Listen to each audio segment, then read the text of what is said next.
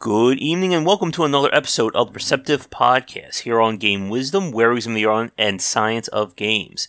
I am Josh Bycer and we have another great cast lined up. We are returning to the topic of voice act when it comes to being an indie developer or just a developer in general. And some of the more interesting aspects of working with voice actors and voice actresses, as well as understanding when and when not to have voice acting in your games. And my guest tonight is an established voice actress as well as casting director. So she's had experience both on and off the mic, and she's going to be talking about her experience as well as tips for any developers watching. So please welcome to the cast, Sally Beaumont. Hiya. Hey Sally, it's great to have you on. How are you doing? I'm doing really well. Uh, we we've just been sort of beaten about by the storm and we're all indoors and it's all snug. Great to hear. It is currently raining right now where I'm at, so I'm also Oh. kind of stuck inside, but that's great. It gives us a lot of time to talk and, and chat about this. But it's great to have you on. Uh, Sally reached out to me. We were, I think, talking, this was like December, January about doing a cast, and then the holiday season hit. And it's good we can finally just sit down and have a nice little chat about this. Yeah. Um, yeah, it was interesting to me because uh, the podcast does a lot of really technical stuff and it's really useful from a nuts and bolts point of view and, and learning about the, the very hard work and mysterious work that developers do. Mhm. Um, and I wanted to come and talk a little bit about my end of things. Mm-hmm. Definitely. And voice acting is one of those things for developers listening that for some, it is this, you know, ungraspable concept that they have no idea about and they will never know if it will actually help their game. For other developers, is something that has become very frequently used. And then there are some who don't even like really care about voice acting and it is a very tricky topic. And as you said, just like Yeah. with game development, it's something that a lot of people don't really tend to understand the nuts and bolts about. Yes, um, and I try and do a lot of sort of reaching out to developers and sort of doing educational stuff um, and just kind of taking the mystery out of it um, and sometimes creating processes so it just feels a bit more familiar rather than you know it's it's a completely alien topic and it's just mysterious and magical and who knows what even is involved Mhm. yep. And for developers listening, for a lot of the people starting out, they're already having enough time trying to figure out how to run their studio, let alone, you know, manage voice actors and voice actresses and figure out just exactly how they want their games to sound. Yes, um, and that that is probably one of the situations where I would say maybe don't have voice acting if it's you know right at the end of the project and you think, oh, we should slap some voice acting on this. That is not the time. Hmm Uh, it is surprisingly time consuming. Yeah. And we'll talk more about Yes. that in detail in the coming minutes. But to begin with, since this is your first time on the cast, for the people listening, could you talk a little bit about your background? And if you want to mention any games that they would recognize your voice from, feel free. you, you've unwittingly stumbled into the uh, question that all actors hate. Oh, where, no. where would I have seen you or heard you Yeah. before? uh, and it, it strikes fear into all of us because none of us think we're well known enough. Um, so I'm Sally Beaumont. I'm a voice actor, um, and I predominantly work in adventure games. Um, and that's partly because they tend to be very character and narrative driven, uh, and the voice acting really can be make or break in that. And it's it's also the kind of games that I grew up playing. Um, so I, I kind of have a good instinct for how adventure game characters work. Uh, I'm now moving into lots of different areas, as you do. Um, but I think probably I'm not particularly well known. I'm I've made the terrible mistake of being able to do a lot of different voices, and no one can recognize me in games. Uh, the perk of which is that I get text messages from my dad saying, "Is it you in this game?" I say, "No, no, that's not me." Are you sure? Yeah, no, I'm pretty sure.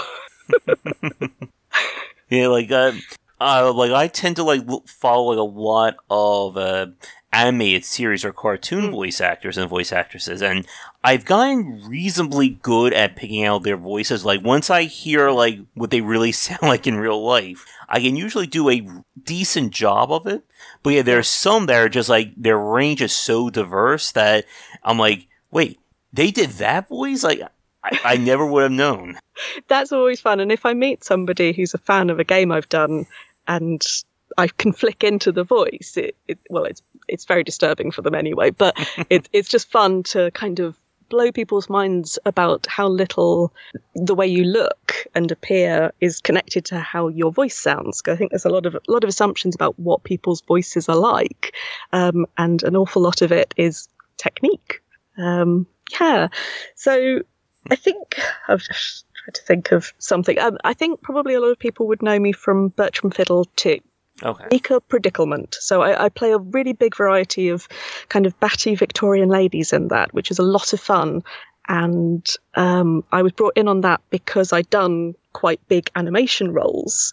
Um, so they knew that I could kind of go there in terms of really huge characters. Um, I'm I'm now doing more and more work in my actual voice, which confuses me because I feel like you're not getting your money's worth. I mean, really, this accent and this pitch and okay, I guess. And I was looking at your website, looking at some of the roles that you have. So you are also going to be working on the upcoming game uh, Harold Halibut, right? yes, I'm so excited about Harold Halibut. If you ever wonder whether voice actors really connect with the games they're playing, yes, they do. Um, I am so excited about Harold Halibut, and I can say so little about what I do in it. All right. That's I partly an NDA, and it's partly because I want to save some stuff for the players because I think they're going to enjoy it. yeah, I remember seeing the Kickstarter for that game. I think it was like Yeah. two, three years ago, and I don't remember if they actually hit their goal or not. But I'm happy to see that the game is going forward. Yeah, uh, so it's coming out at the end of this year. Um, so it will have been nine years since they sort of Ooh. first started on it. Sort of, I think working part time, but that's an extraordinary. Um, it's an extraordinary thing to be given responsibility for. That Mhm. they've been working on these characters for nine years, Mhm. and you know, I get to, I get to bring those to life. hmm I'm glad I didn't think about it at the time. Yeah, and that's like again, like going back to our overall talk about like kind of like the mysteriousness or what goes into this Mm. stuff. That there are developers who will spend like five to ten years on a project, and it can be very ch- challenging for them to kind of see it through all the way to the end. Yes. No, And- absolutely. Uh, and a lot of what the voice actors can do, it is sort of an unexpected perk, is bring in fresh energy. Mhm. Uh, because we've, we're only just looking at the project now, and we think it's really exciting and it's really novel, and you've been dealing with it for five years, and like, I guess it's all right. I know where all the bugs are. Ugh. And you get these voice actors coming in like Labrador puppies. I always describe myself as a Labrador puppy, um, a poorly trained one. Um, and we go, oh, this is so exciting. Oh, I could do this and I could try this. And it can be really invigorating, actually, uh, at that point of the project. Now, here's one that I was looking at your list. I did not uh, expect because this is a game that we played on stream once. You are Uh-oh. the voice actress in Unicorn Dungeon. Yeah. like that was a game that developers sent. It was like I'm not sure what to expect out of this one. We just like play the whole thing on stream there.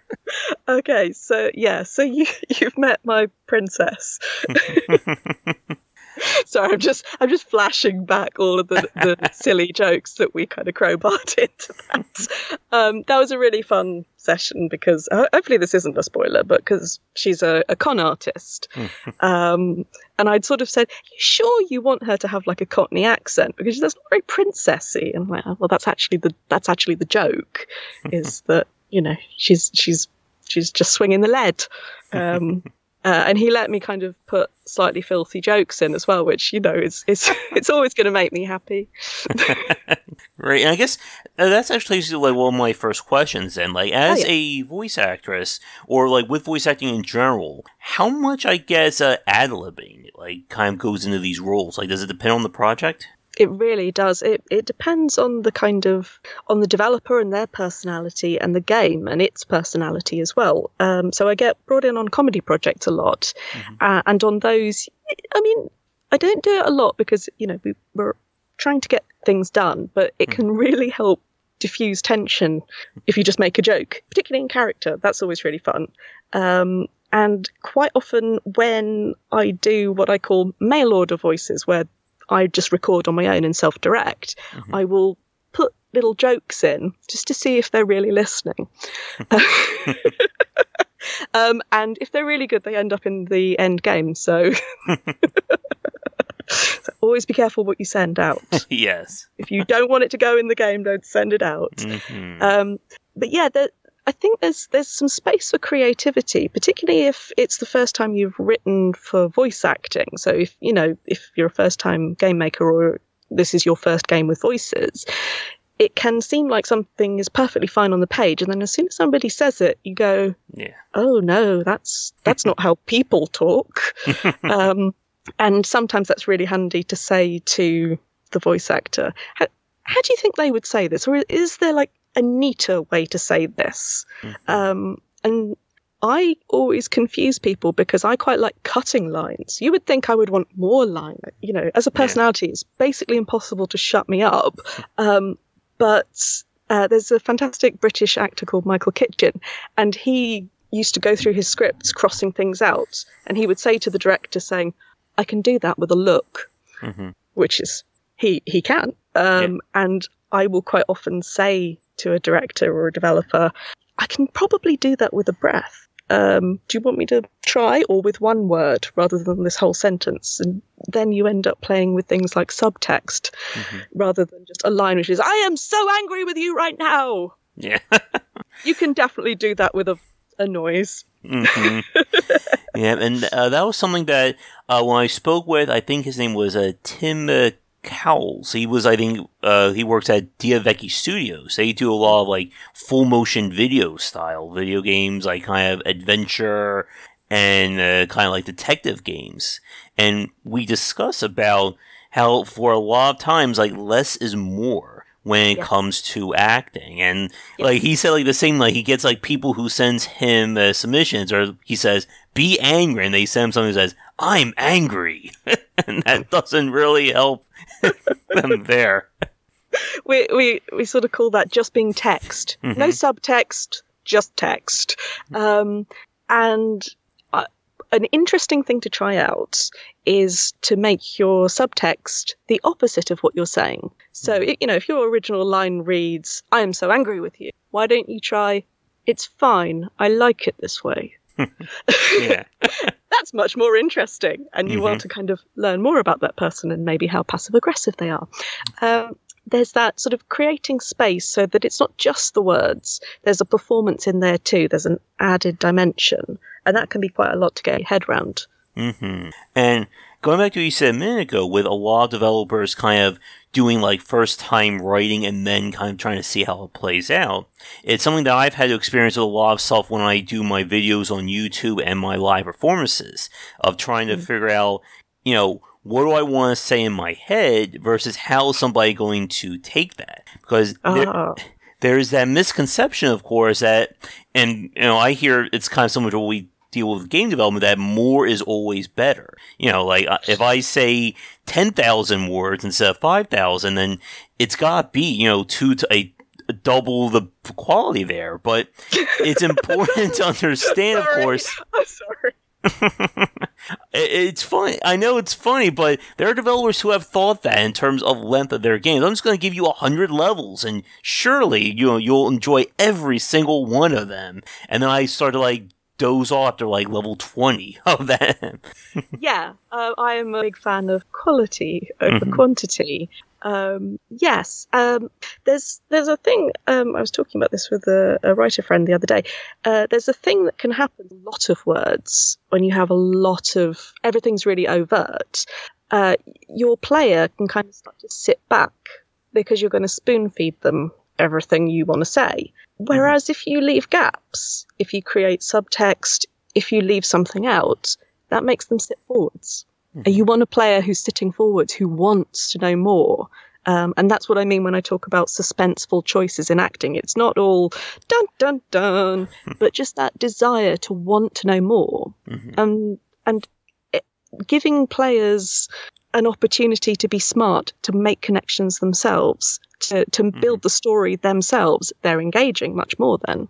And over the last decade in particular, we've definitely seen the like the quality bar go and go up in terms of game development, performances in games, and I remember when I spoke to another, this was a voice actor last year, that so much about kind of the craft of voice acting has really been elevated over the past 20 years, both in Yeah. terms of performance as well as kind of the acceptance of it as a genuine role in terms of these projects. Um, it, it really depends on which circles you move in as well. I think, particularly for indie developers who are kind of, you know, the one person trying to do everything, uh, it can often just seem like, oh, just just say the words, Just- say it. Um, and it can feel very frustrating that you have to learn this entirely new discipline. hmm Um, so go go and read Uta Hagen and and learn about you know the magic what ifs and stuff. What? um, yeah. So in in some situations there is a lot more appreciation for craft. Mhm. Um, there is sometimes a Dunning Kruger problem where they know enough that you know they, they know all the words, but they don't quite know enough uh, to when to leave you to do your job. So uh, I do kind of refer to these developers as the larynx puppeteers. They're like, no, you need to you need to be higher pitched than that, higher pitched, higher, no higher than that. and I was like, yeah, I can't actually go any higher than this. And they've learned pitch is a really good way of differentiating characters, but they don't know all the other different ways that we use to differentiate characters. Mhm. Um, and you end up having to sort of stop things, you know, breathe out the helium, and then say, when you're saying high pitched, what exactly are you looking for? What are you Mhm. indicating with that high pitch? Mhm. and and then you'll get an interesting discussion about whether they should sound innocent or funny or you know they have some ideas around gender they need to unpack fairly quickly um you know um and so you can sort of get to a point where you're like well i I- know that you know pitch is a thing and and i want to direct so i'm going to really get in there and control the pitch or wh- whatever variable you know Mhm. sort of I did have one client and they only knew loud and quiet. Oh no. It was very uncomfortable. I can't imagine that one. And, and, like this is always goes back to the challenges of being an independent developer. It's something that Mm. I've spoken to many devs about. That as we've seen, when you're working on your own, you wear all the hats. You are the game developer, the marketeer, the PR person. You're the voice acting director. You're the story writer. You're even you can even be the musician as well. Mhm. And it's hard to Mm. not everyone can do all those roles, let alone just design a game. And particularly if finances are tight as Oh, well. yes. You haven't chosen to do all those roles. Mhm. You need to. Yep. Um, and I think voice acting can feel very auxiliary to game development. It can feel like um, a shiny thing that AAA's add on right at the end, Yes. um, which obviously I disagree with, but more on that later. Mhm. Um, Yep. but you know uh, as as i say about sort of bringing new energy in quite often i'll come in towards the end of a project and someone is really exhausted and you know they know where all the bad bits are um, and it can be nice to to have a voice actor come in and squee a little bit. Uh, we're also ferocious marketers. We like if you're on twitter and you know voice actors in games yes. we love promoting games that we're in. We will push everything that we can. We want these games to succeed, Mm-hmm. and so that's kind of a useful, useful thing. Yeah. That's not the main reason to have voice actors, though. Now, uh, one thing that I wanted to touch on for a few minutes is we've been talking about uh, being a voice actor, but like we said at the start, you've also done casting. And right. for developers listening, what kind of what does that role entail when you're brought in to be a casting director? Yeah, that was that was one of the first hurdles because uh, I work as an actor in other fields as well. And in voiceover, which is quite common to have casting directors, and everyone knows what a casting director does. And developers don't always know what we do. And because there's director in there, I've had a couple of developers who assumed that I would also then direct the sessions. And we had to have a conversation about, well, no, I, I, I find them. Mhm. Uh, you're, you're the director.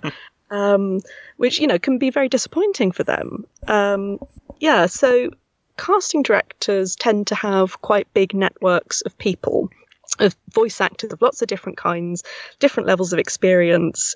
Um, and when they're given a casting brief, their first job is to kind of tease out what sort of vocal qualities are important and you know which vocal qualities aren't. And then look to their network and to see who might match in. There's a lot of, um, I call it developer whispering, mm-hmm. that I try and listen to the developer and what they want to achieve with a particular character. And then I kind of translate that into more vocal qualities and personality types that I know. Um, yeah, again, this is where it starts to feel like a dark art. Um, and I think this is like another really good kind of intersection with game development. Because again, a lot of people don't understand what it takes to make a video game, understand how these games come together. And like we were saying earlier, there are people who still feel as like, you know, this magical force that nobody can ever really understand.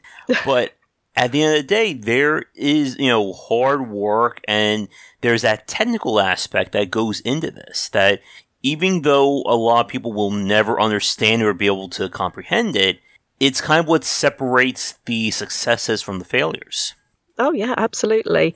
Um, and I'd also say if anyone is thinking about trying to be a voice actor, spend as much time as you can listening to developers, you know, listening to talks online, working out what their job actually is, so that when you come in at that point of the project, you understand why you're saying the things you are and how you fit into the bigger machine of the game.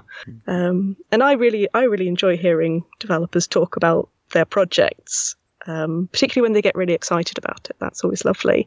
Uh, and I, I sort of regard what they do as kind of magical, in that I know it's not really magic, it's just hard work.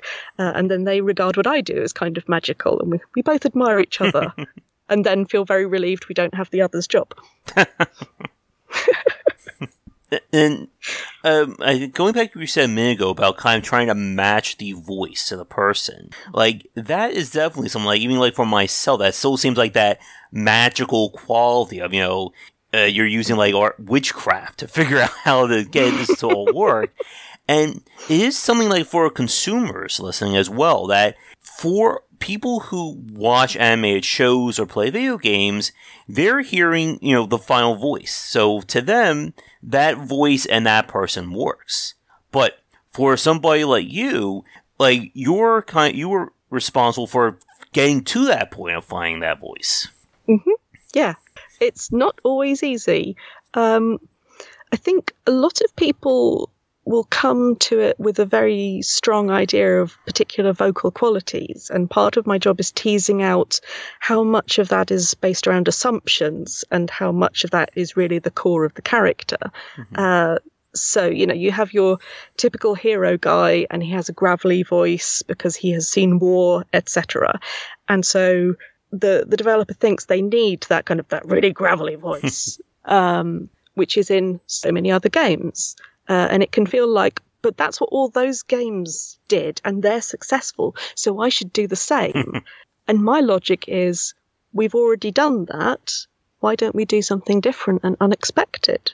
Mm-hmm. Um, and so when you think about, say, for example, that action hero, what are the reasons that he sounds that way? Why do you think he sounds that way? Um, and maybe kind of turn that on its head and, and think about who that person would be to get to that point at that point in time and or wherever you're setting this and what things would influence what they would sound and then you can come up with something really authentic and mm. interesting and and that makes you go well i could play any number of these first person shooters but this one seems different mm. and that's interesting for me and again, like I'm liking there's so many parallels between like game development and voice acting as we're talking. Like there have been plenty of developers who have chased, you know, whatever's the hot new idea.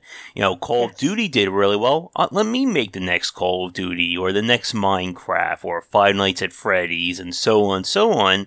And the problem, of course, is if you're chasing somebody else, you're always going to be directly competing with them. And as you said, you're just going to be doing the same thing. So why yes, should anyone care about your game? and particularly because of the time involved mm-hmm. in making a game, you're often doing it two, three, four years afterwards, yep. and that can feel really old hats. And you think, but this game four years ago did this, and everyone loved it. like, no, it, I, you know, I, I, always joke about you. You must be at the vanguard of the zeitgeist,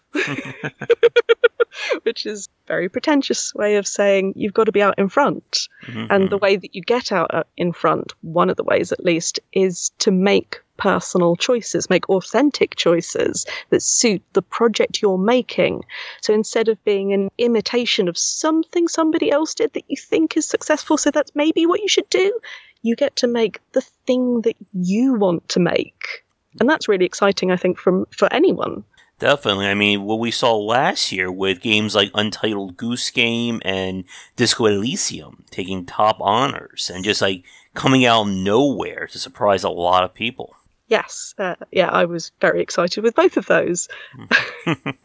now, uh, in terms of again uh, being like being uh, called in as a casting director, uh, and like as you're saying, like some people like just knowing enough words but not knowing the whole process. I remember like reading a few books about kind of writing characters and coming up with like per, uh, primary and secondary personality traits and things like that. Okay. When you're brought in and a developer's like talking to you, like how much do they like? Like, is there like a different terms of like what they give you in terms of starting out, like in terms of I came up with five characters, you know, boy, girl, girl, boy, boy. Here's, you know, their entire backstories. Or do they just say, like, I need three voices, you know, what do I do? the answer is yes to both of those. um, it really, it, it can really depend. It's, it's an interesting exercise in understanding that other people cannot reach into your mind. And, you know, you might say, oh, there's just these three characters and they're just blah you know, they're, they're just these standard three characters. Just do that. Mm-hmm. Um, and what you end up with is auditions that sound derivative um, and they don't really have much life in them. Um, so I tried to get an overall sense of the style of the game um, and whether there's any kind of pop culture references.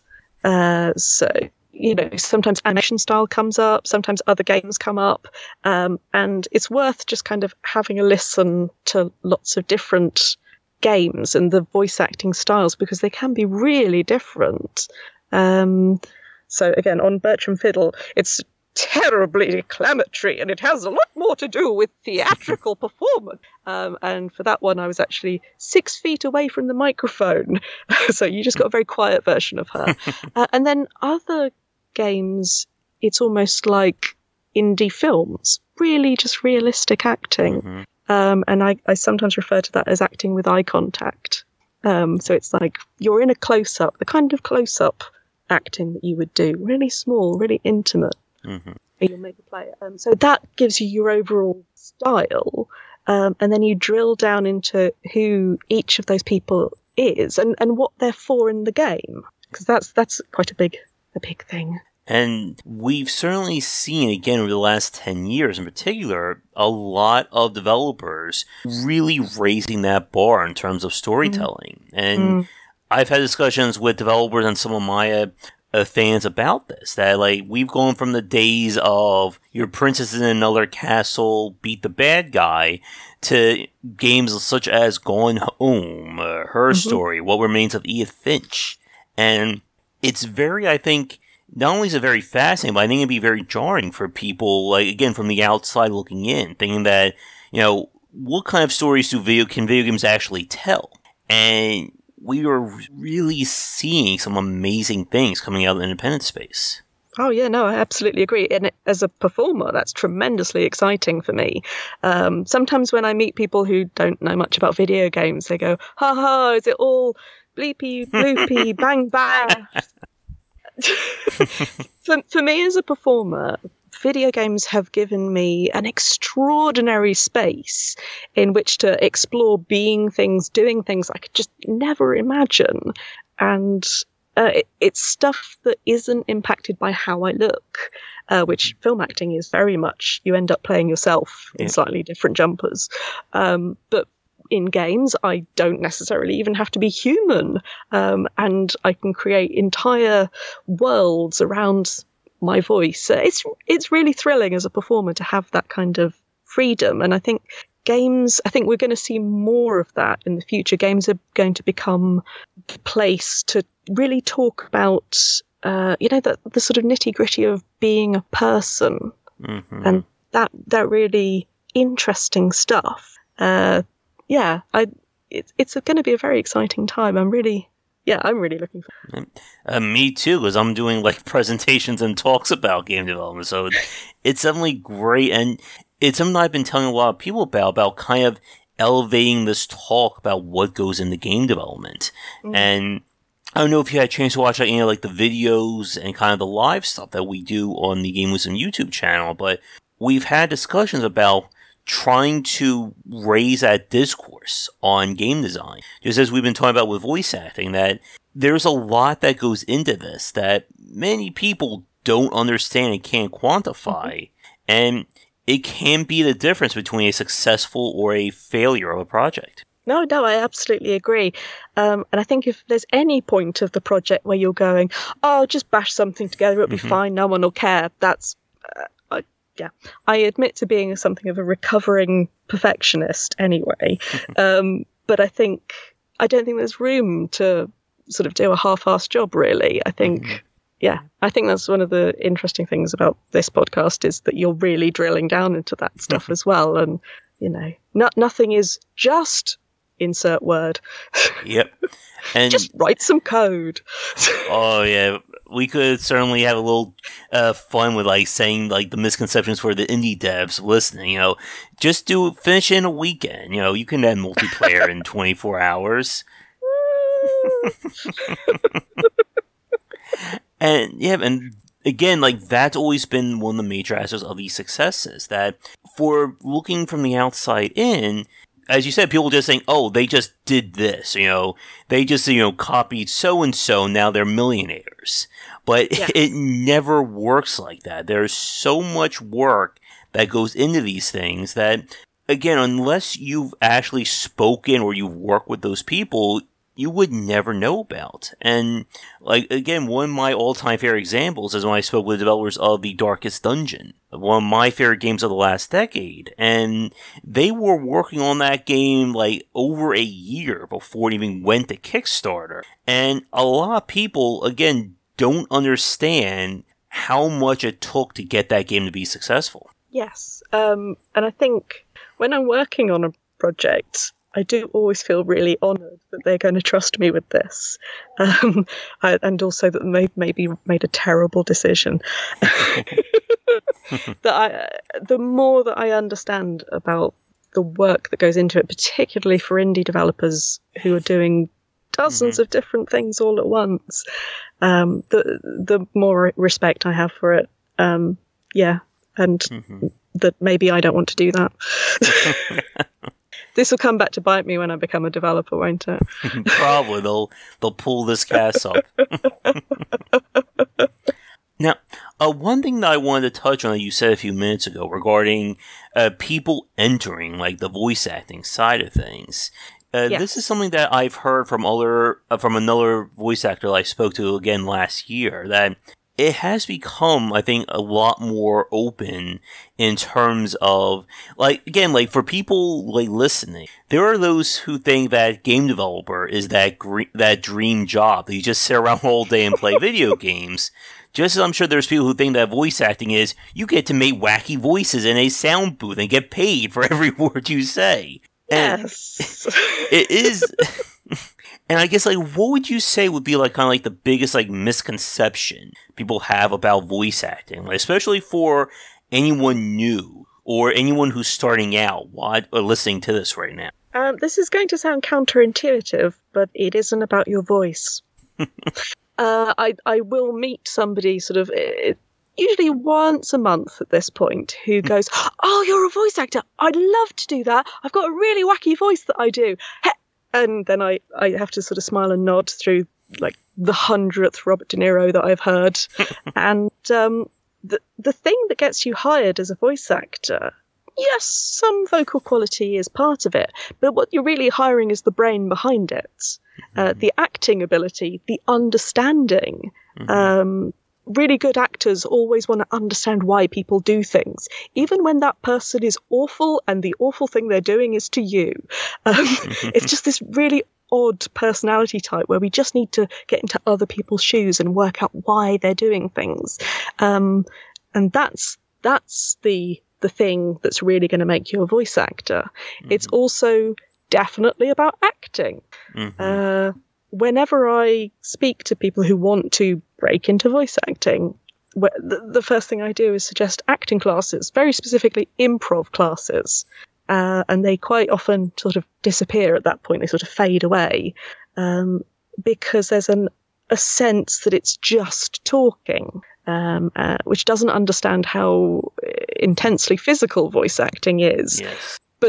You'll find some voice actors who sort of loiter around the edges of being well known because they can do a thousand different accents and all of that stuff. But nothing they're doing is really acting, acting. It's um, it's doing voices, and that can be really useful for some projects.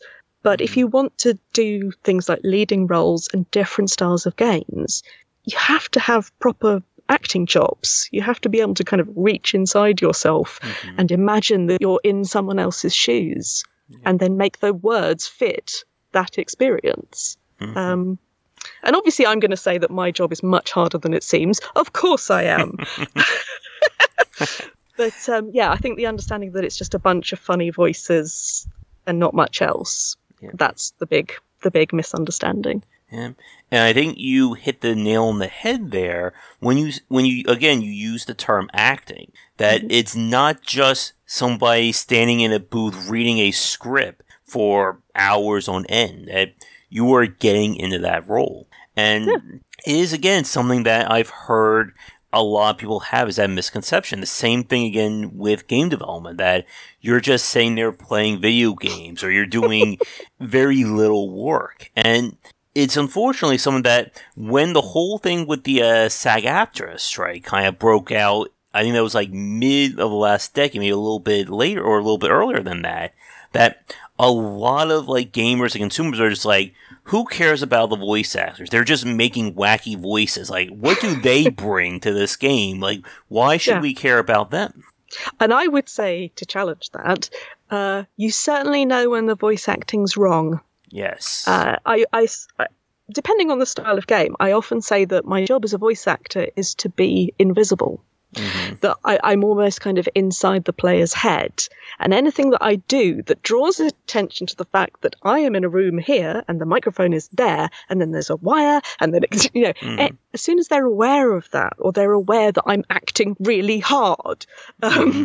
that pulls them out of the experience. Um, and yeah, the, the, the idea that good voice acting is the stuff that really shreds your voice and the screaming and shouting. It takes a lot out of you, but yes. the really interesting, subtle stuff, the stuff where you didn't even register it the first time you played, and the second time through you go, oh, that's why she does that. Um, that stuff, uh, yeah, you certainly know when someone has just like set up with their laptop and they're just kind of shouting the script mm-hmm. and they don't really know why they're saying what they're saying, you, you, you do really register that there's voice acting happening and it pulls you right out of the game. I mean, you, you can Google terrible voice acting in games. There are montages oh, out there to delight you. yeah, and it is very tough for a lot of people to understand. I think you had you made a really good point there that the best voice voice acting almost becomes invisible to the consumer. They're not seeing it as a voice actor or a voice actress. They're seeing it as just this character talking. Yeah, and so it can be very difficult to then say, and we should also be paid union rates, yeah. um, or you know, this is a real job. This isn't just something I'm kind of doing on the side of something else. This is mm. this is my actual job. This is my actual job. it's always good to say that once in a while. yes. Yeah, no, I, I, was working with an actor recently and we were just doing a scene together and and after we'd cut, he looks at me really intensely and he says, we get paid for this. just the level of glee was just, it was just so lovely. yes. Can you believe it? and like we are saying with kind of this growing acceptance and again like this bar that's being raised in terms of game design and voice acting that as we were saying like i think it is going to become more of a factor and this kind of gets at the other topic that we wanted to bring up for this cast and that is talking about when and when not to have voice acting in your game now earlier we mentioned of course that just like when it comes to marketing it's not something you want to say for the last month of your project. That does not seem oh. to help here. No, but it still happens, and mm-hmm. I am mm-hmm. available to help with those scenarios. it's very much kind of break glass in case of voice acting emergency. but um, oh, go ahead. I know it was just uh, that when I kind of contacted you to say I had this idea for a a thing to talk about when you shouldn't have voice acting. And that seems completely counterintuitive. I should want every single game to have voice acting, very specifically a British voice actor who sounds like me. Mm-hmm. but as as a player and as someone who's you know brought in sometimes very last minute, uh, there are certain situations when voice acting isn't the right choice. Um, yeah, hopefully it won't be too negative. and I guess my next question then is what kind of games or what kind of projects do you feel that voice acting may be a detriment as opposed to adding to that project? I'm not sure I can say broadly a particular style. Okay. Um, so uh, the the example I always use is the difference between Darkside Detective and Yorkshire Gubbins. Uh, I don't know if you're familiar with those two. They're both brilliant, mm-hmm. uh, and they're, they're, both pixel art uh, adventure games, and they're episodic. Um, and Darkside Detective does not have voice acting, and it's perfect. I hear their voices in my head when I play, and you know, maybe they could have got voice actors in, and it would have been, you know, I don't think it would have been to the detriment of the game, but it works as it is, and I don't necessarily think they should mess with that. Whereas Yorkshire Gubbins is very strongly connected to being in Yorkshire, so it Charlotte Gore uses uh, voice actors who come from Yorkshire to do the um, do the fantastic voices. That I love the Yorkshire accent, by the way. Um, and I worked on one of the episodes, one of the last episodes, and I said, "Can I work on it if I'm Southern?" And she says, "Yes, but you'll have to be a baddie." um, and that game is so strongly linked with things like the sarcasm that British people are famous for, and sort of uh, understated comedy and just little little things in the intonation that tell you a lot. Um, and it also meant that she could do a musical episode, which you don't see in a lot of games. Uh, and that was kind of incredible to work on as well. That there's there's like six songs in this one little episode. Um, and I I've been looking at those two examples, going, well, what is it about those two? And it's sometimes just a question of it just feels right which doesn't really help anyone. uh, but those are two interesting examples to take a look at and maybe reflect on why does that work? Why does that not work? Mm-hmm. Yeah. Mm. And I did play a Darkside Detective, and I enjoyed that one. And I think, like, like for myself as a consumer who plays like a lot of these games, I think it depends a lot on kind of like the conversations or the dialog mm-hmm. in them. Like if we're dealing with like very short sentences, very like curt responses, like it doesn't seem like voice acting, at least to me, has that much of an impact because the the conversations are so short. But if we're talking about something that there's a lot of dialogue, like we're talking about like minutes at a time of people discussing things, it mm. seems like the voice acting really does bring something when you're able to kind of associate voice to that, I think, length of duration. Yes. Um, yeah, I think I'd agree with you about the length of dialogue, but I'd actually say when there's sort of short, pithy dialogues, you mm-hmm. can crowbar a lot more information in with the voice mm-hmm. about who those people are and use things like subtext to refer back to previous histories and things like that uh, and do it in a really economical way.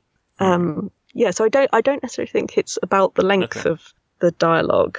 Um, and sometimes, if you've got quite chunky dialogue and the text is on screen, you'll find the person is, you know, the player is reading along as the characters, and it, it can, it just can be a bit of a, it can suck all the energy out of it if it's not done super, super well.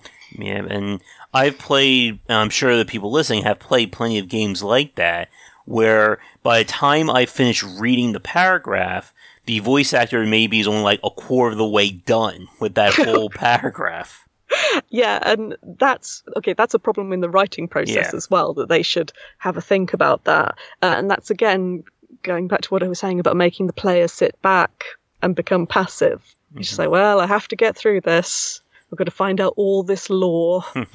um, and sometimes it's worth looking at this chunk and you go, "Oh, I've worked on this." For months, it's beautiful. Every adjective is perfect hmm and I'll come in and go, "Can you say it in three sentences?" And and you can see them their little heart is breaking. you, you you've got to kill it. I'm sorry. hmm Like- Just because you worked really hard on it doesn't mean it works in the you know in the in the game as a whole. yeah. That can be tough. Uh, the thing that I always tell developers to do, and it gets me a lot of glowers, um, is read your script aloud. And the amount of pushback I get against that is incredible. People go, Mm. no, no, I'm not. I'm not a professional voice actor. I'm not going to do it justice. I'm not gonna. I'm not gonna do it. And I sort of go, humour me. Just Hmm. try reading it out loud. And within a few sentences, you can see them going, uh oh. Ah, right. Okay, I will. I will start crossing things out. Uh, read it aloud. It's the cheapest way of avoiding a lot of problems in the booth. Is just try it out loud. hmm again, like it's so weird when like when we talk about these kinds of conversations because as you just said, like there are people who think I'll just add more words. You know, I'll make this person say. We'll have them just talk for like an hour straight, and I'm sure it'll be this, you know, artistic and thought-provoking moment. And I think, like, ultimately, it always feels like less is more when it comes to these kinds of conversations. Yes. Yeah. Absolutely. Um, and and again, yeah, thinking about if you really do need words, whether sounds, breaths can do that, uh, which feels terribly artless. But actually, unless the style of your game is very verbose, um, and you know people are speaking in a particularly mannered way, again, the job of the words is to just slip under the radar into the player's mind and just get in there and do what you need it to do. Um, and again, if you're like, oh, the writing is really beautiful and flowery, you're not in the game anymore. hmm now, uh, we've been talking about the adventure genre Yes. for the better part of this cast. Are there any games from non or any other genres of games that uh, you've either particularly enjoyed their writing or enjoy playing, or have had really good examples of voice acting? Oh gosh, that's a lot of questions in one.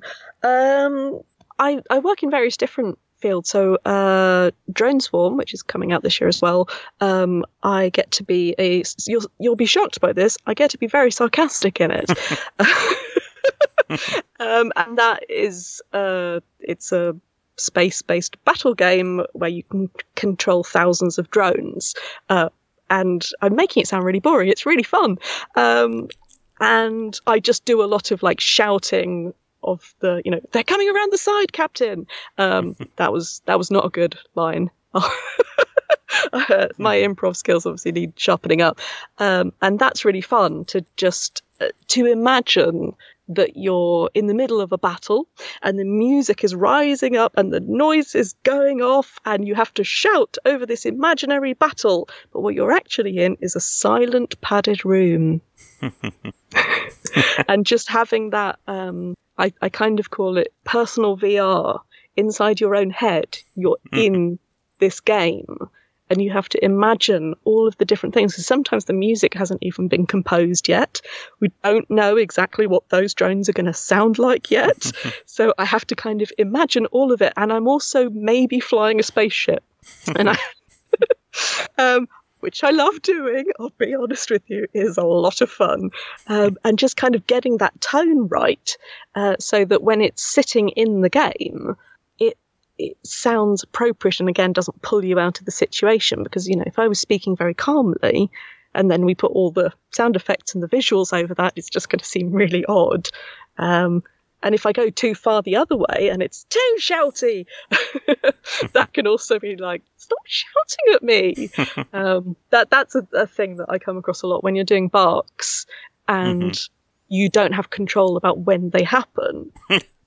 well, you have to give lots of different options because otherwise it's all shouting up here and then this is happening over here and then that's happening over here and eventually you stop listening to me because everything is shouting! Um, and learning to uh, kind of create nuance within the shouting um, is a really interesting challenge for me. Um, uh, yeah that I, I find that really interesting. and I was just about to bring up like games where like the voice acting is just like various barks. You know, people saying "Yes, Commander" and "Look yes. out!" Ah, oh, and that's just it. And I look, I hope you enjoy my uh, lovely range of screams was, right that there. That was wonderful, darling. Thank you, thank you for that. There's some acting for you for the people listening to us. and like uh, for like those games where it's just like nothing like there's no real like dialogue or no real conversation to them. It is just all barks. Does voice acting like is that a game where voice acting is ha- is actually helping the title?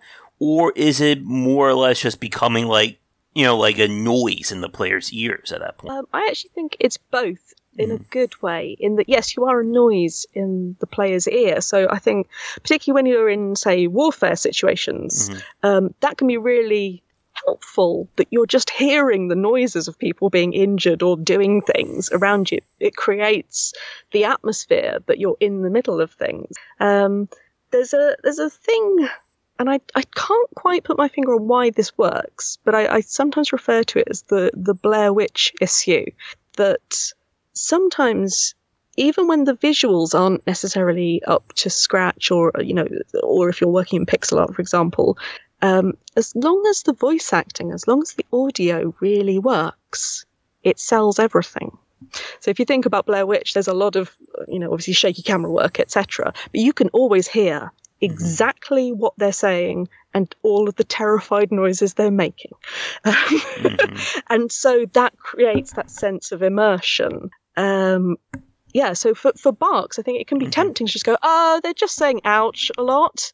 Um, you know, yeah, but what kind of ouch? Um, what kinds of pain? What levels of pain? All of this stuff, and you can kind of inject that straight into the player's mind with a noise uh, that you wouldn't necessarily be able to do any other way. Mm-hmm. Yeah, and with a lot of like that kind of bringing that emotion in. That's another thing that we can really see as kind of like the difference between low and high quality voice acting in games, mm-hmm. where on the low end you just have people again. Like I think you said earlier, you're just like saying text like I'm angry. This is mm-hmm. you know I'm or they'll just like reading like 20 minutes of exposition mm-hmm. and on the higher end of the side as you said it's really about bringing in bringing that sense of personality to the character. And yeah. I think again for a lot of developers, even consumers listening, it's not something that they're really actively thinking about. Mm-hmm. I think I think probably the biggest um, the biggest difference between sort of good and bad voice acting. I, I, hesitate to use those terms, but do you know what I mean? Um, high quality, low quality, whatever, is mm-hmm. the sense of context. And it's the other thing that I'm constantly banging on about is that quite often you'll hear voice acting and it will register as bad because it isn't sitting in the context of everything else. You know, all all of the W questions. What am I doing? Where am I? Why am I doing this? All of those sorts of questions. If if the person who's reading those lines doesn't know those things, they'll give a very kind of neutral or even a kind of guesswork mm-hmm. performance, and it just won't sit with everything else. Um, and you can give your voice actor lots of context with everything that you have already. So if you have music already, send it to the voice actors. If you have art, especially if you have character art, mm-hmm. send it to us because sometimes we'll, you know, we'll look at somebody and go, oh, they sound like this person that I met on the bus the other day. oh, yes. And, or, you know, and you'll be able to kind of draw things out of them. Um, and it, it, yeah, it's, it sounds like a, a weird kind of divining, but it's just about the voice sitting in the context of the style of the game, again, the style of the art, what you're trying to achieve with the game. And uh, the more that you can give us, so that we'll sit in that context, the, the better, inverted commas, uh, the voice acting will be. And often that's that's what you're hearing when you're when you're going, oh, bad voice acting. And speaking about giving voice actors the information they need, this mm-hmm. next question is something that I ask people who do PR and marketing, but I think it also applies here. How early do you think a developer should start thinking about voice acting or start looking at adding voice acting to their game during the development process? Oh, I mean, again, I'm biased because I'm going to say early. Mm-hmm. I think you should have a sense when you're first, you know, playing around with the idea mm-hmm. whether it would have voice acting. And obviously, you can change that, you know, later to go back to voice acting or remove voice acting. But it's just something to think about as part of the whole rather than an auxiliary thing that you tack on mm-hmm. at the end. So I tend to say it's a little bit like you think about art style. And it's quite difficult to separate art style from a lot of games because they're so fundamental yeah. to the style of the game and the themes of the game.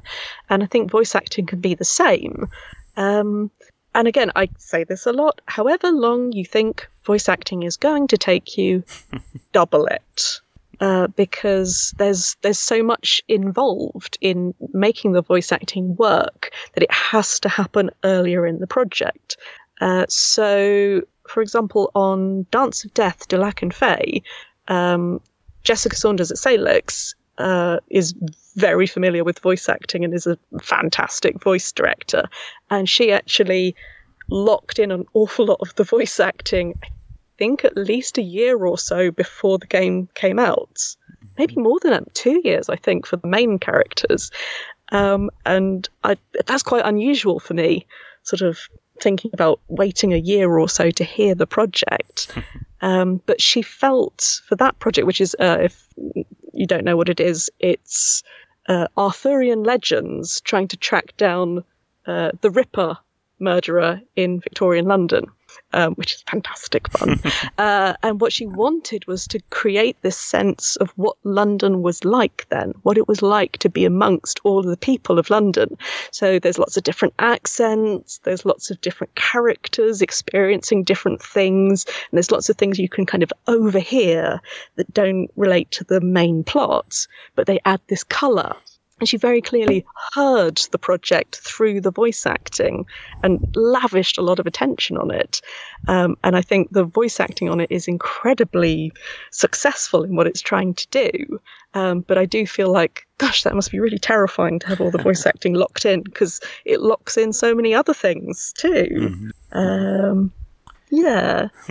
yeah. And and again, there's so many parallels to game development because I say the same thing to developers, or we've talked about this, that however long you think it's going to take to design the game, probably double, triple it, or for a lot of cases, quadruple it in terms of development scope. Yes. Um, and there's also a tendency, if you're an indie developer and you're strapped for cash, is that you'll bring in an amateur voice because it's cheap. Mm-hmm. Um, but it will take you so much longer. No, no disrespect meant to amateur voices. There are some incredible ones out there, but if you are really pressed for time and you don't really know what you're doing, sometimes the cheapest way to pay is with money um, and just give it to somebody who, who's a safe pair of hands, that sort of thing. Mm-hmm. So, um, doing a quick time check, we are just over oh, yeah. an hour in. I think I am just about out of questions.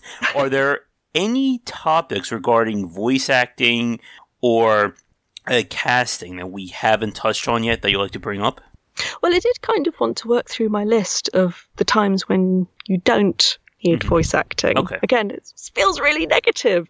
Um, I, I kind of feel like this should have a little jingle on it or something. Sally's advice when you don't need voice acting. Blingity bling. Cut that part. Um, um, so, okay, so my top reason is uh, that you shouldn't have voice acting is because you think you should, mm-hmm. because AAA do it. It's just a thing you should do, isn't it? It's what everyone else is doing. Just add the voice acting. I don't know why. I don't know what it's for. Hmm. just, you know, that's just part of being a developer, right? Um, take the time to assess whether the voice acting suits what you're trying to do. And I do say take the time because it can be quite difficult to kind of turn it over in your mind and understand what your perception of a game is and what a game should be and whether that's what you're making or what you want to make.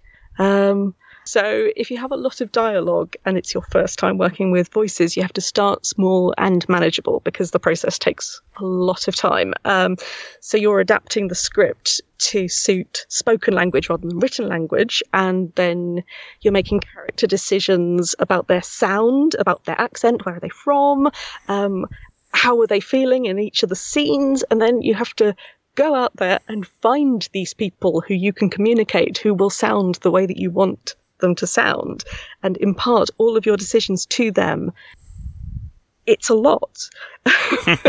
um, and the same kind of goes for if you have a lot of different characters.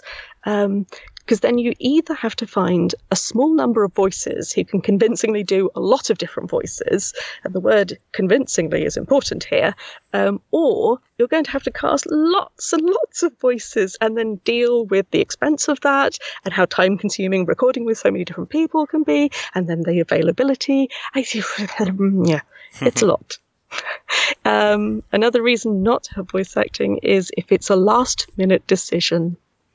Uh, yeah, I think we covered that pretty well. But um, yeah, it, it, takes a long time, um, and it's not something to tack onto the end of the project. Although sometimes voice acting can actually save a project if it's really struggling. Um, you can sort of take it up a couple of notches with some decent voice acting. You kind of paper over a few things, but that is not not a good reason to go for it if maybe it's your first time with voice actors.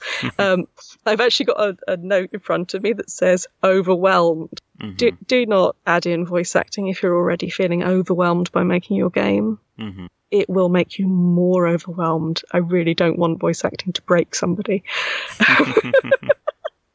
um, the, my final point, and you knew this was coming, uh, don't use voice acting if you can't pay us properly. Mm-hmm there will be someone out there that will do it for like $10 and you might really get lucky and someone is amazing and you know you can get away with their studio not being as good as it might be. You can probably get away with it but that maybe that uncertainty is really stressful. Um, yeah that it can be very time consuming to work through all of the different people who might volunteer at that rate and work out which ones are going to do a professional job and, and suit the project. Um, and when everyone's getting paid, there's a certain level of professionalism you can expect mm-hmm. uh, and a certain standard to the audio as well. So it's just, just it just helps you rest a bit easier. mm.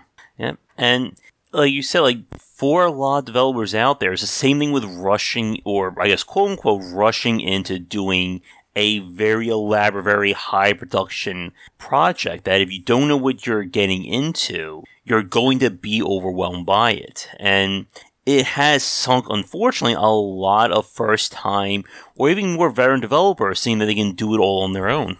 Yes. Uh, and reaching out, even if it's, uh, you know, a, a, colleague, I do get lots of emails from developers I know going, uh, hypothetically, how would this happen? And I will talk to them about it, and that, that can be can be very helpful. Um, I do I do usually two game jams every year. I do Adventure Jam and I do Ink Jam, and the reason I do them is because I want to kind of give developers a chance to work with voice actors away from their main big scary project. So there's a lot of pressure on the jam but it's really different than the one where you have to put it out there and make money from it. Um, and the feedback I usually get is, "Oh, I did not realize it was this complicated." Uh, to make the words come out of somebody's mouth, and you know that's a really valuable lesson. Um, and quite often the developers will get incredibly excited because it somehow elevates the whole project up to being more exciting when it's got the voice acting over the top. Uh, and it, it can really, really sell a lot of developers on the idea that we do actually have a skill and it is actually useful. now, uh, one thing that I was thinking about as a question, like in terms of kind of like the style of games, like we've spoken again a lot about the adventure genre. Oops, sorry about that. There must have been a loud noise. Let me uh, record that again. Three, two, one. Now, one thing that came to my mind as another question is that we've been speaking a lot about the adventure genre, where it's uh, characters obviously conversing with other characters. But we've also seen titles where the main character is either supposed to be the player or there's no other characters in the world, or at least no other voice or no other like characters that you can discuss with. Um, survival games are a big example, Minecraft, etc for those kinds of games where it's, I guess, just like one person essentially having a conversation with themselves, does voice acting, I guess, add it to that kind of experience? Yes, it can do. Uh, if something that you're aiming for is a sense of real loneliness, of being very alone in the world, maybe not.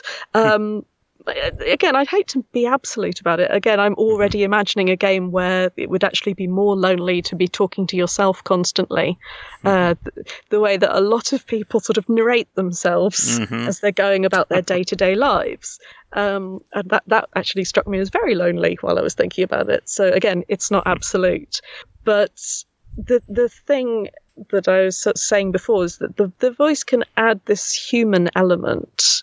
And if your game doesn't have any other humans in, it can really help center the humanity of the player character or the individual. Um, and it also gives you a little bit of an insight into what's going on in their head. Um, yeah, I, I, do quite like the sort of interior monologue stuff. uh, that can be quite interesting to play around with. Yeah, and I'm sure there may be a developer trying to do something just that somewhere mm-hmm. right now that's the exciting thing that even when you joke about a game idea that would be completely ridiculous, someone is out there making it, and you know it'll be fantastic. Um, whenever I receive uh, an audition request or a job offer, I kind of look at them and go, I would never have imagined that in a million years. But I'm also really glad someone is out there making that awesome. Um, yeah, the the imagination in, in of game developers is something that I'm always so impressed with. Um, Great. Just yeah. yeah. And yeah, but it's one of the reasons why I like to do this and talk to them because I, obviously you know this as well as I do. Like, there's just so many crazy stories out there, and I've heard so many just fascinating tales about how these games came together. yeah, exactly. The, the, the sort of bizarre alchemy of things that can happen. Uh, games that come from somebody says an odd sentence in a in a conversation and somebody grabs that. And a mere 400 years later the game is born. There are a lot of developers you just uh, made them very depressed with that sentence I'm there. sorry. It, it, it's it is really interesting if you work in any other field of acting because it can be very fast. Um, and seeing how slowly games go can be very odd so at, at the moment, I, I'm thinking of all of the different projects that I am not allowed to talk about right now, and they're really awesome, and I am very excited about it, and I'm really pleased with what I've done on them. I cannot talk about it maybe for another year, oh. and it can be very hard to kind of manage all of that and keep the momentum of one's career going. If you know you'll do a fantastic performance and you're gonna have to wait 18 months before you can talk about it. Yeah, it's gotta be tough, especially again, like if, as you said earlier, I'm working on a Harold Halibut and a few other projects too. Yes, um, I'm so looking forward to Harold Halibut, and I still can't say why it's killing me. Uh. No, it's that that was one of the projects that was just uniformly lovely. Everyone was genuinely so lovely, um, just really brilliant, and I didn't have to audition for that one, which was terribly flattering. um, uh, they just kind of knew that they wanted my personality on board, and we'd work out the fine detail when I got there, which is lovely and terrifying. Um, oh, I do have a game coming out on the 12th of February, uh, nice. uh, depending on when this is finished. Uh, Veritas. Okay. Uh, is a very interesting kind of dystopian puzzle game. Um, and I get to play a human and an AI in it. So I'm looking forward to. right. I do a lot of AIs. I guess here's, I guess, one uh, final question, at least more about the work process. Okay. When you're on job doing voice acting, like, um, how long does it normally take, like, in terms of, like, the overall process? I mean, obviously, if somebody writes let's say three minutes of dialogue. I think we can all say they assume it takes more than three minutes to actually get that perfect. I mean, you saying it like that's obvious. Mm-hmm. Um, I have spoken to people that just assume you flick record, say the words, turn it off, we're done. um, uh, yeah, uh, three minutes can take 10 minutes or it can take like 12 hours. It really depends on what you want out of those three minutes and whether the voice actor is getting what you're meaning as well, because that could be very frustrating. The kind of directing back and forth. Mm-hmm. Um, it is. It's it's one of those. How long is a piece of string? Sort of answers. Um, but there's a lot of work that you can do before the recording session that will then make the recording session faster, but also a lot less stressful and, dare I say it, fun. um, it honestly is fun. I promise. I've just remembered this is a, a terrible, shameless plug now. Um, that I did a talk at AdventureX in 2018 where I kind of talk through working on your first voice acting session and all the prep that you can do before the session to make it go as easily as possible. Um, so that is on my website and it's on the AdventureX YouTube channel. And it was just, I just wanted to put that information out there. Okay. Um, so that it was a bit less terrifying. right. So, I guess with that, just some final wrap up questions for you, and then I sure. will let you go for this evening. Okay, so the first one is for any developers listening to this right now, are there any useful resources out there in terms of either finding voice actors, improving their own like knowledge about you know writing for games or preparing to have voice acting in their games that you'd like to mention now? Um, obviously, no one has ever done a talk about voice acting before. only, only watch mine. Uh, there's, there's lots of really useful uh, resources if you kind of Google around. That sounds really vague, um, but try and follow some voice actors on Twitter. I'm very active on Twitter, and uh, share a lot of the process that I'm going through and uh, respond to questions and have you know little discussions with other voice actors as well. And that can just be quite helpful from a, an information gathering point of view, but also just taking some of the fear out of it. We're just we're just people who can do a skill that you need sometimes, and here we are. Um, I think one of the big things to consider is if you don't know any voice actors and you don't know anybody else who knows voice actors, say other developers. Um, when you put a casting out on something like Twitter, be as specific as possible. Be more specific than you could ever imagine because mm-hmm. everybody on Twitter will go, Oh, yeah, no, I could conceivably do that. Mm-hmm. Here is my reel. And you'll get hundreds and hundreds and hundreds of applications, and that will add to the overwhelm. So, as specific as you can be. Um, and just listen a lot to your favorite games, even if it's a game that you don't necessarily associate with inverted commas good voice acting. Have a think about how the voice acting sits within the game and maybe what they're doing there. And that can be a really helpful thing because you do know what you want. You've been playing games quite often your whole life. You you know what it is. It's just about having the confidence to ask for it. Um, yeah, All right. And then uh, finally, for voice actors or prospective voice acting, are there any useful resources for them out there in terms of getting their feet wet or learning essential tips and tricks, etc., etc.? Oh, that would take an additional hour. there is obviously the the main point I want to say is voice acting is full. Uh, we don't need any more voice actors. I can cover everything, and I can be cast as anything. Just go away. Don't compete with me. Uh, no, I I love new voice actors and their energy, particularly if they play games as well. They have that innate understanding of mm-hmm. why they're saying what they're saying. Um, and again, it's that thing where you need to focus on acting skills, acting lessons, improv lessons, even getting AmDram experience, amateur dramatics, amateur theatre, mm-hmm. just to give yourself a feel of what it's like putting yourself into the world of a game. Um, and don't focus so much on trying to do a thousand different accents or all, all of the different things. There's, there's a few voice actors that can honestly do anything uh, and they're incredible. But actually a lot of us are working in our real voice or some version of our real voice and that's that's your money voice. That's that's what's really unique about you. Um, so for years i didn't use my real accent on stuff like podcasts or uh, corporate videos, uh, and I feel like an absolute fool now because it it it gets me so much work, and I thought nobody wants this. Like no one wants to hear this weird Milton Keynes accent. That's where I'm from. um, but actually, it's what's unique about me, and I also used to kind of tamp down things like my sense of humour, uh, my weird desperate need to make puns in every situation. you can see why I work in adventure games, right? Mm-hmm. Puns all the time.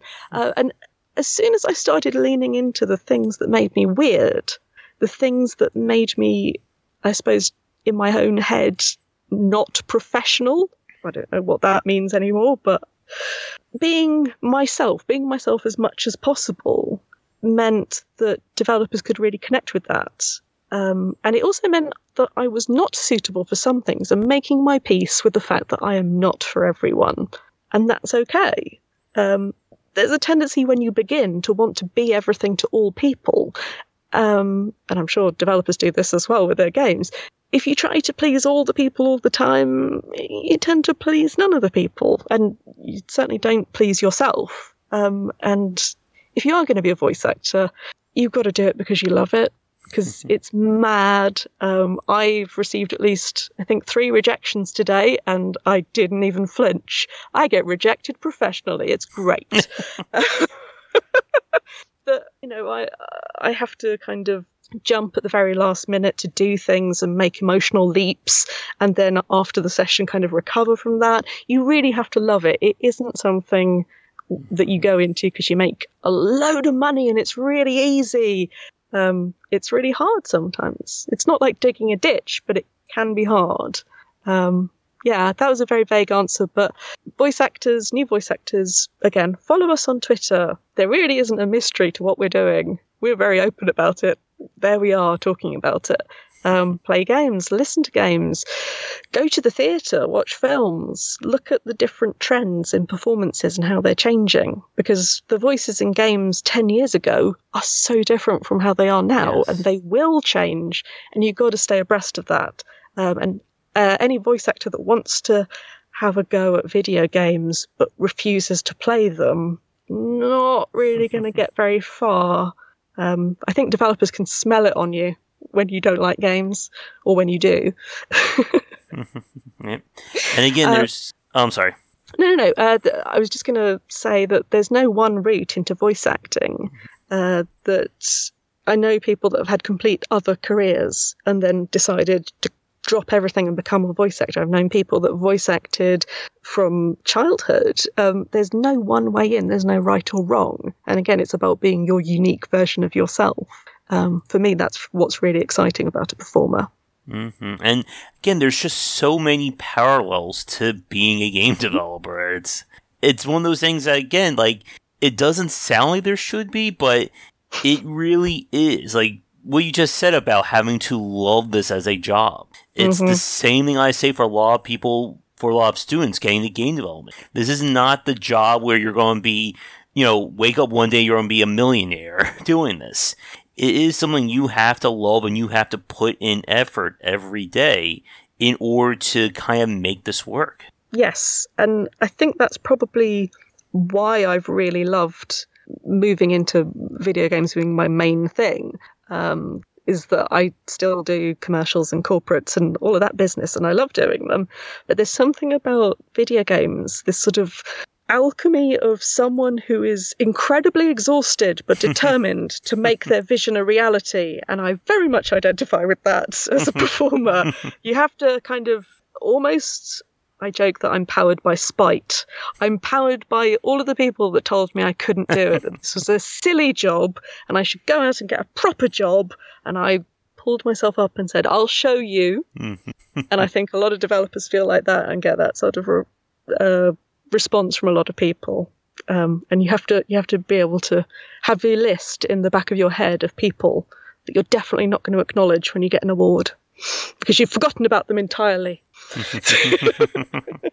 oh, good old spite. It's the ever powering source, isn't it? I did not think I was going to be talking about how spiteful actors and developers are on this podcast. Uh, um, I do absolutely love the kind of cynical, dark sense of humor that developers have as well. That very much gels with how I am as well. All right, but I think that is a great uh, topic to end our cast on yes, for tonight. Yeah, exactly. Everyone listening at home, weaponize your spite. Yes. Get it done. Show them all. All right. So before I let you go for tonight, Sally, are there any of uh, social media that you would like to plug right now for the people listening? Uh, I've mentioned Twitter a lot. I am at Sally Beaumont one because I'm the premier Sally Beaumont, uh, uh, and my surname is spelled really weirdly, and I regret that. Uh, it's it, will be on your page. That's fine. Yeah. Um, and my website is myname.com uh, and i post all of my talks and panels on there as well as all the clips from games that i've been in so it's a useful resource if you want to kind of find out behind the scenes what we're doing um, and i've also got a youtube channel so if you search for my name uh, and YouTube, you will find me on there. Uh, and I try to post behind the scenes videos of what I'm doing in the booth when I'm recording. Sometimes it's really weird. that's that's a, a, tempting offer, isn't it? Uh, just looking at some of the physicalities of doing voice acting and uh, sort of a, a rebuttal to everyone who says, "But you're just acting with your voice." I I am acting with my whole body. Great. You can't see me now, but I'm doing something with my whole body. Oh. I hope that was coming through my voice. yes. And if you are free in the future, we it'll always be great to catch up with you, either doing another record cast or doing something live where we could probably have developers on to ask questions as well. Ooh, yes. I love I love answering questions. You can tell from that noise, I love talking voice acting. This is the thing. I've chosen the right job because I will happily talk about it for hours and hours um, yeah, I'm I'm always always up for stuff like that. Yeah, mm-hmm. and and if there's like specific questions that have come up from somebody listening to this garbled, weird thing that I've just said over the last hour, uh, if something's not clear, yeah, just say hello on Twitter. okay, and I love talking about game design, so I found my way as well. yeah, and you're very good at it, if you Thank don't mind you. saying. Thank you. and you're great as a voice actor. oh, thank you. I did kind of set you up to make that compliment. Yes. I'm sorry. that wasn't my intention at all. but it has been a pleasure chatting with you this afternoon, my time. I know it is evening where you're at. It is, but I'm a night owl, so this suits me perfectly. me too. it's been uh, a real pleasure chatting. Yep, you as well. So, uh, with that, for those of you listening, we're going to end things for this week's cast. I'll include links to the places Sally mentioned in the description down below. And if you are a developer or working in some capacity in the game industry or game dev and would like to come on, please don't hesitate to get in touch. Like I said, we're always looking for guests for either live or recorded casts. You can follow me on Twitter at GWBycer and on Patreon at patreon.com slash GWBycer where donations can help to keep things running along and you get some nifty things as well. Be sure to join our Discord channel. There should be a link to that in the description as well. But other than that, that's going to do it for this week's cast. Again, Sally, it has been a pleasure hanging with you and uh, looking forward to hearing you in your upcoming roles. Yay! Thanks for talking to me. Not a problem. All right, everybody, have a great night and come back for daily discussions on game design here and on game wisdom, where examine the art and science of games. Until next time, take care.